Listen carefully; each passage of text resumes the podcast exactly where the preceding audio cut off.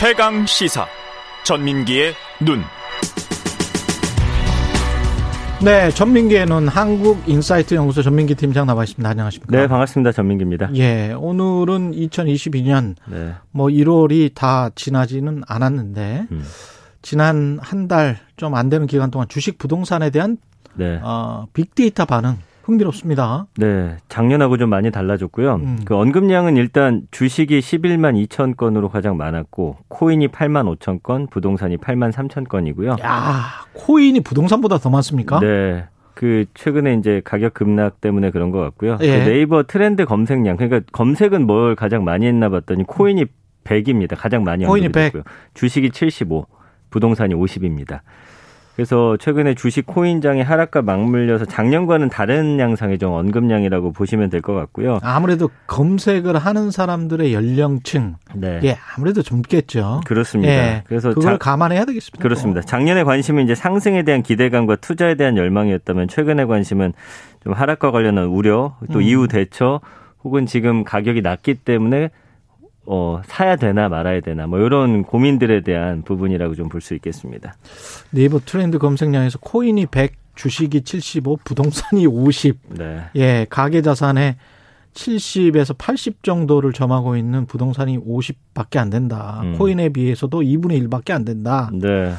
이거는 관심이 적다는 거는 사실은 하락장에 전조 아닙니까? 네, 그래서 이제 네. 국토연구원 부동산 시장 연구센터가 그 2021년 12월 부동산 시장 소비자 심리조사 결과를 발표를 했는데 네. 지난달 전국 주택 매매 시장 소비 심리 지수가 109.4였습니다. 이게 11월에 119.5였는데 10.1 포인트나 하락했어요. 예.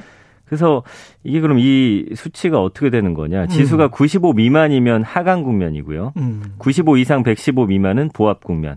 115 이상은 상승 국면으로 이제 분류를 하는데 이제는 좀 보합에서 어, 하강 국면 쪽으로 가는 게 아닌가 이런 좀 예상이 어, 보여지고요. 지수가 꺾였다. 네, 2020년 4월 이후에 계속 상승 국면이었는데 1년 8개월 만에 이제 보합 국면으로 내려온 거예요. 예. 그래서 서울의 주택 매매 시장 소비자 심리 같은 경우는 지난달 108.1을 기록해서 한 달 전보다 10.7포인트나 빠졌습니다. 음. 그리고 지난해 8월에 무려 153.9를 찍었던 인천 같은 경우도 지난달에 109.6으로 이제 보합 국면으로 접어들고 있는 그래서 전국적으로 거의 이렇게 하락 하고 있는 소비자 심리 지수가 한 달에 예, 10포인트씩 빠진 거 있다고 한다면 지금 네. 109면 다음에 또 빠지면 10포인트가 빠진다면 95 미만으로 내려갈 수도 있겠네요. 네, 뭐 예, 그, 네. 거의 근저리까지 내려갈 수도 있겠습니다. 네. 이번 달하고 다음 달 좀 봐봐야 되겠습니다. 그렇습니다. 전세 시장은 어떻습니까? 전세도 마찬가지. 석달 예. 연속 보합 국면인데 지난달 음. 전국 전세 시장 소비 심리 지수가 100으로 한 달 전보다 5.8포인트나 내려갔습니다.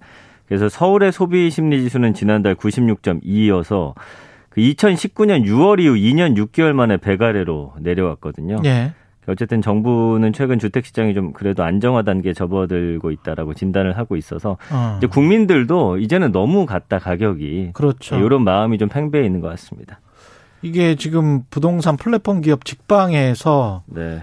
어, 여론조사도 한번 해봤어요. 예. 그래서 이제 가격이 상승할 거냐, 하락할 거냐, 이제 네. 예상을 한번 물어봤습니다. 그래서 음. 어 1,236명을 대상으로 해서 2022년 그 거주하고 있는 곳의 주택 매매 가격이 어떻게 예상하느냐? 43.4%는 하락할 것이다. 또 올라갈 수도 있겠다. 38.8%. 어쨌든 작년 같은 경우는 계속해서 상승이 훨씬 더 많은 예상이 됐었는데 음. 이제는 하락이 훨씬 더 많아졌다라는 거고요. 그럼 왜 떨어질 것으로 보이느냐? 금리 인상에 대한 부담, 부동산 대출 규제에 따른 어, 또 부담, 코로나19로 인한 경기 불안 지수, 그다음에 대선 지방선거 공약 등의 순이었거든요. 뭐 상승할 걸로 예상하는 분들은 신규 공급 물량이 부족하기 때문일 것이다. 이렇게 좀 예상을 하고 있어서 어쨌든 전체적인 국민들의 이제 심리는 더는 안 오를 것이다. 이쪽으로 이제 좀 음. 가고 있는 것 같습니다. 이게 직방의 에서 응답한 사람들이면 부동산 고관여층이라고 해야 될까요? 예, 부동산에 굉장히 관심이 많은 사람들이잖아요. 맞습니다, 맞습니다. 예, 이런 사람들조차도 43.4%가 하락할 것이다. 음. 일반적으로는 직방 한 번도 안 가보신 분들도 있을 것 같긴 한데요. 네. 예. 저, 는 심지어 이제 작년에 어 영끌에서 샀는데도 불구하고 음. 더는 오르는 건 힘들지 않겠나. 저도 스스로도 그런 좀 생각을 갖고 작년에 있거든요. 지난해 2021년에 영끌에서 예, 예. 사셨어요? 네, 네. 아, 좀 안타깝다. 아, 그, 그 근데 이제 저는 좀 특수학형으로 그 비슷하게 살지 않았습니다. 예. 예. 예. 관련된 감성어, 부동산 관련 감성어 연관어는 어떤 게 있습니까? 일단 연관어 쭉 보면은 예. 그 어, 대선 주자들의 좀 부동산 정책에 좀 관심이 많으세요. 그래서 음. 후보 이름이라든지 뭐 이런 이야기들이 가장 많고요. 예.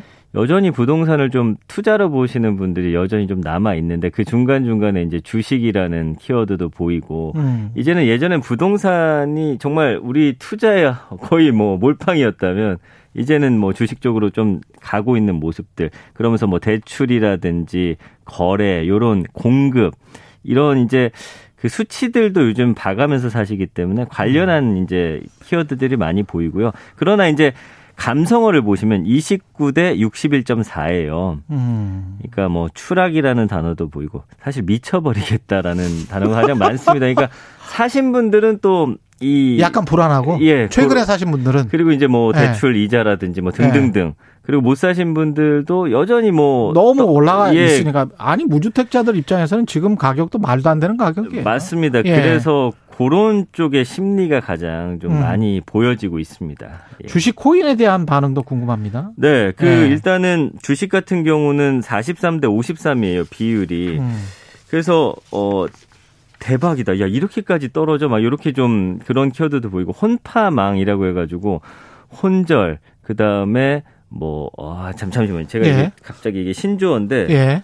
어제 기억을 했던데 좀 생각이 안 나서, 다 잠시 후에 좀 알려드리겠고요. 예. 최악이다, 예. 빠져들다, 뭐 이런 단어들 보이면서 사실은 지금 떨어지는 장에서 굉장한 충격을 좀 받고 있는 모습들이에요. 음. 그래가지고 이런 부분에 대해서 아 혼돈 파괴 망각입니다. 그래가지고 혼파망이 예 혼돈 파괴 망각 이 가격 떨어지는 거 보면서 아 너무나 혼돈스럽고 결국에는 망각이잖아요. 잊어야 된다. 음. 예, 뭐 버텨야 된다. 이런 좀 심리들이 보여지고요. 음. 코인 같은 경우는 18.1대 78이에요. 그래서 주식은 그래도 지금 하락하지만 좀 버티면 음. 올라갈 거라는 좀 기대가 있는데 주식 같은 경우는 그리고 워낙 그 예. 현금화가 쉽기 때문에 맞습니다. 예. 근데 코인 같은 경우는 지금 보시면 부정이 거의 80 가깝잖아요. 예. 폭락, 실패했다, 공포 뭐 손실 가격 떨어지다 망하다 막 이런 어떤 심리적으로 느끼는 압박감이 주식보다 훨씬 더 큰 그런 어 압력으로 좀 다가오는 전 세계 투자자들 대상으로 한 데이터도 있습니까? 예, 그럼에도 불구하고 예. 이